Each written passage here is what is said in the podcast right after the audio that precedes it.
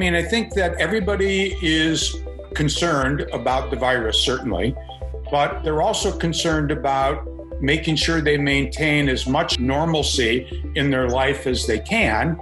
And you need to get to the grocery store, you may need to get to the pharmacy, and there are certain things that you absolutely need to do in order that you can preserve your daily life. Welcome to another episode of ThinkBox Radio, a podcast inspired by Sears ThinkBox, the innovation center at Case Western Reserve University. Our goal is to share some of the magic that happens at the Case School of Engineering and to inspire your own innovations and startups. ThinkBox Radio is produced by Lillian Messner and sponsored by the Case Alumni Association. Now let's meet our host, Robert Smith, the former economic development reporter for the Cleveland Plain Dealer. Hello, everybody. This is Robert Smith, and welcome to another Zoom edition of ThinkBox Radio, the podcast that celebrates science and innovation. Today, we have a special show that we hope is going to help you to stay safe as this pandemic cools. People are venturing back into restaurants, getting haircuts, planning picnics. How do you know where it's safe to go? Thanks to a pair of case researchers, there's an online tool that can help you find out. Alpha Satellite uses artificial intelligence to analyze data from a range of sources, then presents the coronavirus risk in a specific area. Punch in an address and voila, you get a risk assessment. I use it to pick grocery stores. I know people who use it every day to check on the relative safety of their kids away at college or their parents who live out of state. The satellite view of the pandemic has proven popular, as you might have imagined. Since it went live in April, more than 50,000 people have used it. Today, we're going to talk with the researchers who invented this tool and learn how maybe we could be using it better. Yanfang Fanny Ye is a computer scientist and an associate professor in the Department of Computer and Data Sciences at the Case School of Engineering. Ken Loparo is a systems engineer and the Arthur L. Parker Professor at the Case School of Engineering. He's also the faculty director of ISSACS, the Institute for Smart, Secure, and Connected Systems, of which Fanny is a member. Ken and Fanny, welcome to the show. Thank you, Bob. Thank you, Bob. All right, Ken, I'm going to start with you. Sure. What is Alpha Satellite and what are you hoping it'll do for us? So, the original inspiration uh, for Alpha Satellite came from Fanny when Fanny was actually at the National Science Foundation uh, as part of a review panel. And at that time, this was sort of late February, and things were, of course, heating up in China and Wuhan relative to what was happening with this sort of novel coronavirus that we now refer to as COVID 19. Uh, and um, realized that there was a real opportunity based on ideas and work that she had been doing in the area of using data in order to better understand um, behaviors and how things were actually transpiring.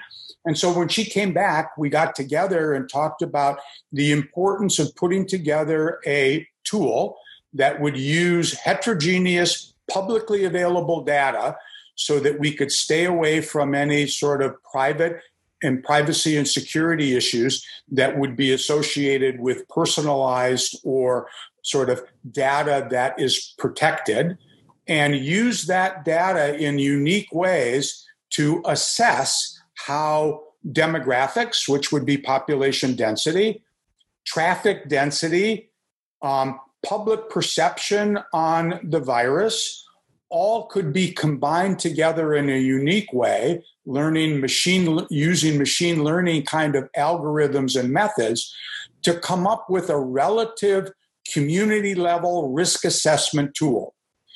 The idea was because the coronavirus is transmitted through or its transmission is enhanced by close contact because of the fact that it is a respiratory virus and very often will be transmitted by droplets from one person to another that in order to stop the spread of the virus or slow it down social distancing became an important guideline. And whether it's six feet or 10 feet or 12 feet, it's not quite clear what the issues exactly are. But being in places where there are large numbers of individuals definitely will increase your risk simply because of the probability of somebody in that group might have the virus or have had the uh-huh. virus. Maybe they're asymptomatic and don't even know that they have it. And that uh, the probability for somebody coming in close contact, if the population density is higher, is going to be more significant. But go ahead. No, so absent a vaccine, social distancing is our only weapon. Yeah, social uh, distancing. I think like or, before, before a drug or a vaccine become available, uh, like I mean, uh, there's a more official term called community mitigation, will be the most readily and efficient way to have combat COVID nineteen. So, Ken, tell us what are some of the ways people have been using Alpha Satellite that you hear? Well, you know, I mean, I think that everybody is concerned about the virus, certainly, but they're also concerned about making sure they maintain as much normalcy in their life as they can. And you need to get to the grocery store, you may need to get to the pharmacy, and there are certain things that you absolutely need to do in order that you can preserve your daily life. Okay. I think the other place where people are using it, so using it the way you used it, Bob, looking at grocery stores, comparing if I have choices to make, what choice should I make? And and to go to a grocery store or go to a pharmacy based on the community level risk that you can assess from the point of interest to the region around it, the county, to what's happening in the city or the state. I think it's really going to be most important, though, as we begin to reopen, because now um, we're we're releasing lockdown restrictions. We're opening barbershops, uh, beauty salons. Um, we're opening up restaurants. Um, people need to make choices, and they need to decide if I'm going to go to a restaurant, and these are my favorite restaurants. Which one should I go to? Yeah. And so I think that people are using it simply to understand what is happening out in the community and how should they make a decision, a personal decision based on the guidelines that were given from the local health department, that were given from the county, that were given from Governor DeWine's office, and from the data from Alpha Satellite.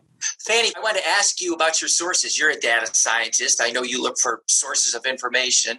What are your main sources of information with this tool? What makes it work?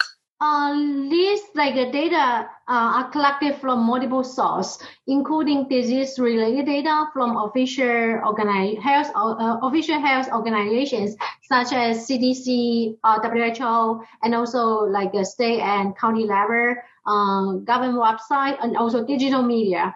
And uh, the second source is like uh, demographic data, including like the, esti- the estimating population countywide and statewide, and also citywide, as well as the uh, demographic density, age, and also gender distributions. This is the second element. The third element of the data source is like a, uh, social media data. So we collect the data from uh, Reddit and Twitter to uh, automatically. Reddit and Twitter. Yes, right.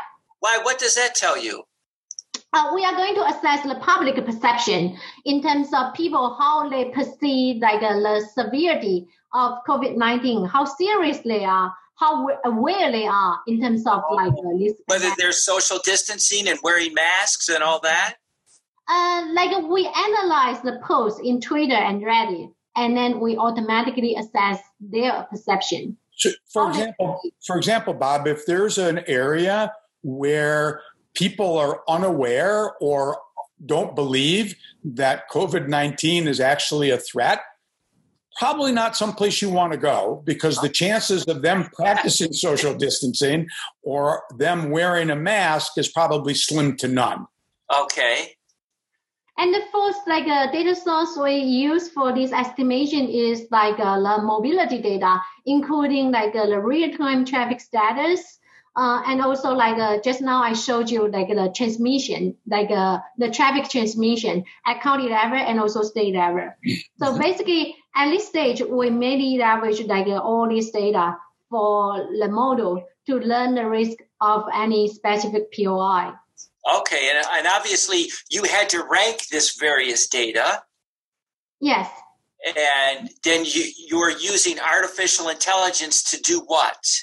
Uh, to devise the model to to learn like uh, how can because this number is not provided by human. We cannot provide the, the, number. So we need to have an automatic tool to leverage all this multi-source data. So like uh, for artificial intelligence model there's like uh, two goals. Actually the goal are twofold. The first, you need to have the integral model to aggregate all this multi-source data together. How can you like devise a model that is capable to aggregate all this data in an elegant way? So this is the first part. How can you model the multi-source data?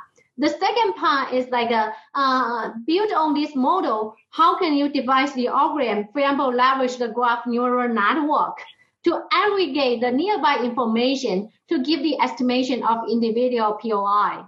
Yeah, how do you do that? Someone had, so someone had to create an algorithm that does all that for you elegantly, to use your word. Oh, actually, we. I love that. That's a data science word. Because like uh, I and Ken have been working uh, together for uh, a while uh, since I joined CASE, and uh, like uh, we devised this algorithm by working together with my graduate students in the lab. Oh, I forgot so to mention. Now, Right now, I forgot to mention, folks, there's a team of graduate students doing a lot of the heavy lifting. They're all yeah, yeah, We have like a very smart and diligent uh, students in our lab. Like uh, currently, there are seven students in my lab participate in this project. Six PhD students and one master student. Okay. So that this is definitely like a big investment for the project. I have to. Okay. Say. Yes. No, you got to have them. Um, you know, and as Fanny pointed out, this data is very heterogeneous. It's very, very different. So it's not clear how the data should be compared or used in yeah. a collaborative or coordinated way. Yeah. So the AI tools that are used provide ways of helping to facilitate that process. We're going to pause for a moment here for a word from our sponsor, the Case Alumni Association.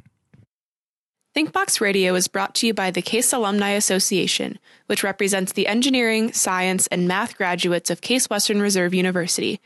We're the oldest independent alumni association of engineering and applied science graduates in America. Have you heard of us? If not, you've heard of our graduates.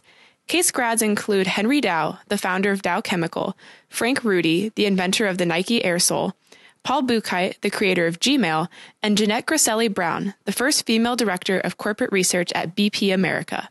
At CASE, we're proud of our spirit of discovery and innovation, which is why we support ThinkBox, the world class innovation center at the CASE School of Engineering. How good do you think your assessment is? Uh, that's a very good question. Uh, like uh, we we just submit we just submit a general paper which is under review, and then we're also working on another conference paper. Uh, I and team work together and also lead our uh, graduate student for these two works. So like once like we have the uh, we have like the review results from from like uh, the, the panel, then we can release our paper for how we estimate our system. Actually, we have like a, a real world annotated data set including like a thousands of the POIs uh, per the user feedback. Uh, like uh, because you can see in our system, we also enable users to provide us the feedback in terms of how they perceive the risk uh, and then compare with our own like uh, uh, estimation. What do they think? And then based on like uh, uh thousands of the, the annotated uh, POIs, then we systematically evaluate our system by comparisons with other state of the arts. Because okay. the, the, the challenge here, like unlike in many other cases, there's really no ground truth um, right. directly. So right. you have to assess this in a more subjective or indirect way. What makes this pandemic, I think, very, very different than the one 100 or so years ago mm-hmm. um, with the Spanish flu is that as that pandemic evolved, people were completely unaware of what was happening. It would never have been possible to do something like is being done now with Alpha Satellite back in 1918 because the full story and the full history of the 1918 flu epidemic was not known until well after the flu epidemic had ended. And one could retrospectively analyze all of that data. But here, you're actually building history as it goes. Wow. And because of the connectivity and the rich availability of data and the ability, as Fanny pointed out, to model and analyze and aggregate this data and then make reasonable or meaningful inferences yes. using computational algorithms, we're able to do this as the pandemic is evolving and changing dynamically.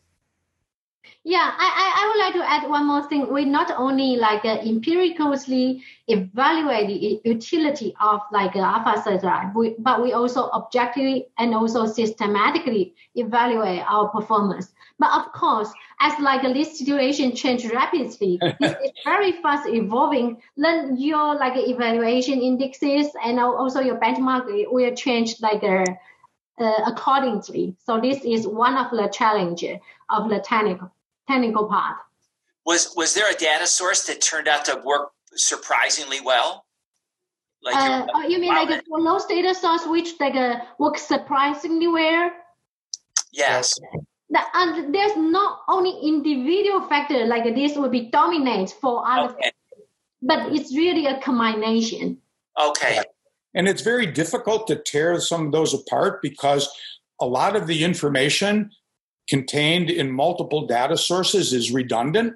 There are some overlaps, and some of this data is positively correlated with each other or negatively yeah. correlated with each other. And hence, it's very, very difficult a priori to decide what that is and try yeah. to tear it apart. And I think that's one of the really interesting things about using um, these AI and ML algorithms properly constrained and implemented to to take advantage of those correlations and provide meaningful inferences. Yes. Have you added any new sources or subtracted any based on user feedback?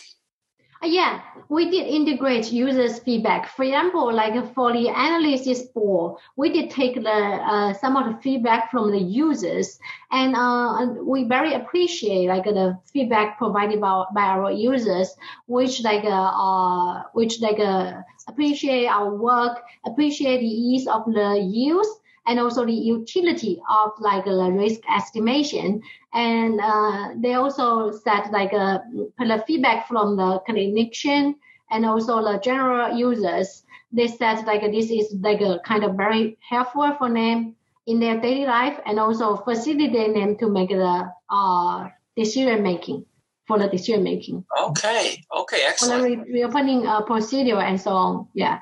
I want to touch upon the second stage of your plan. So you guys just got a, um, a rapid response grant from the National Science Foundation of about eighty-five thousand dollars. So you got some money to work with. What's the next plan here? The Alpha Satellite platform, I think, is a illustration of what can be done by harnessing the power of data and effectively using this data for community benefit.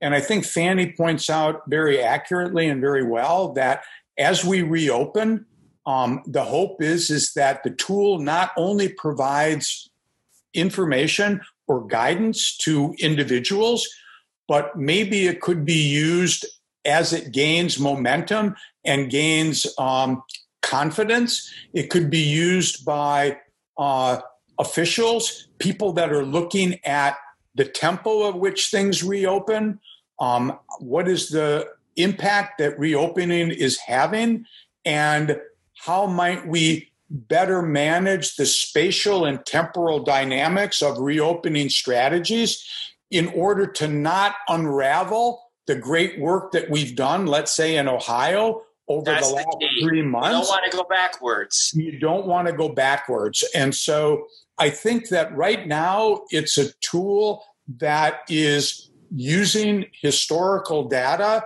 and current data to provide uh, near real time surveillance of the situation. Fanny and I have been talking a lot about how do we use this now as a scenario tool that is a more as a more proactive tool as a more predict, predictive tool to be able to look at if certain reopening strategies or scenarios change how might they influence in a predictive way mm. what the community level risk might be so you know a very wise person once told me that prediction is fiction Okay. And so when one makes predictions or forward inferences, you have to be very, very careful. But as a scenario analysis tool and how you would use this in a forward, proactive way, I think are the places where we can begin to look at extending the tool and maybe providing platform technologies that don't just help with COVID 19, but help with general problems of this class. Wow. Well, that's great. Guys, congratulations on your success so far and keep going. We need this. And it really does show the power of data science to help inform our decision making. And that concludes another episode of ThinkBox Radio, stories inspired by America's leading college innovation center. You can find past episodes on our website, casealum.org. Thanks for listening, and remember, our motto at Case Western Reserve University is Think Beyond the Possible.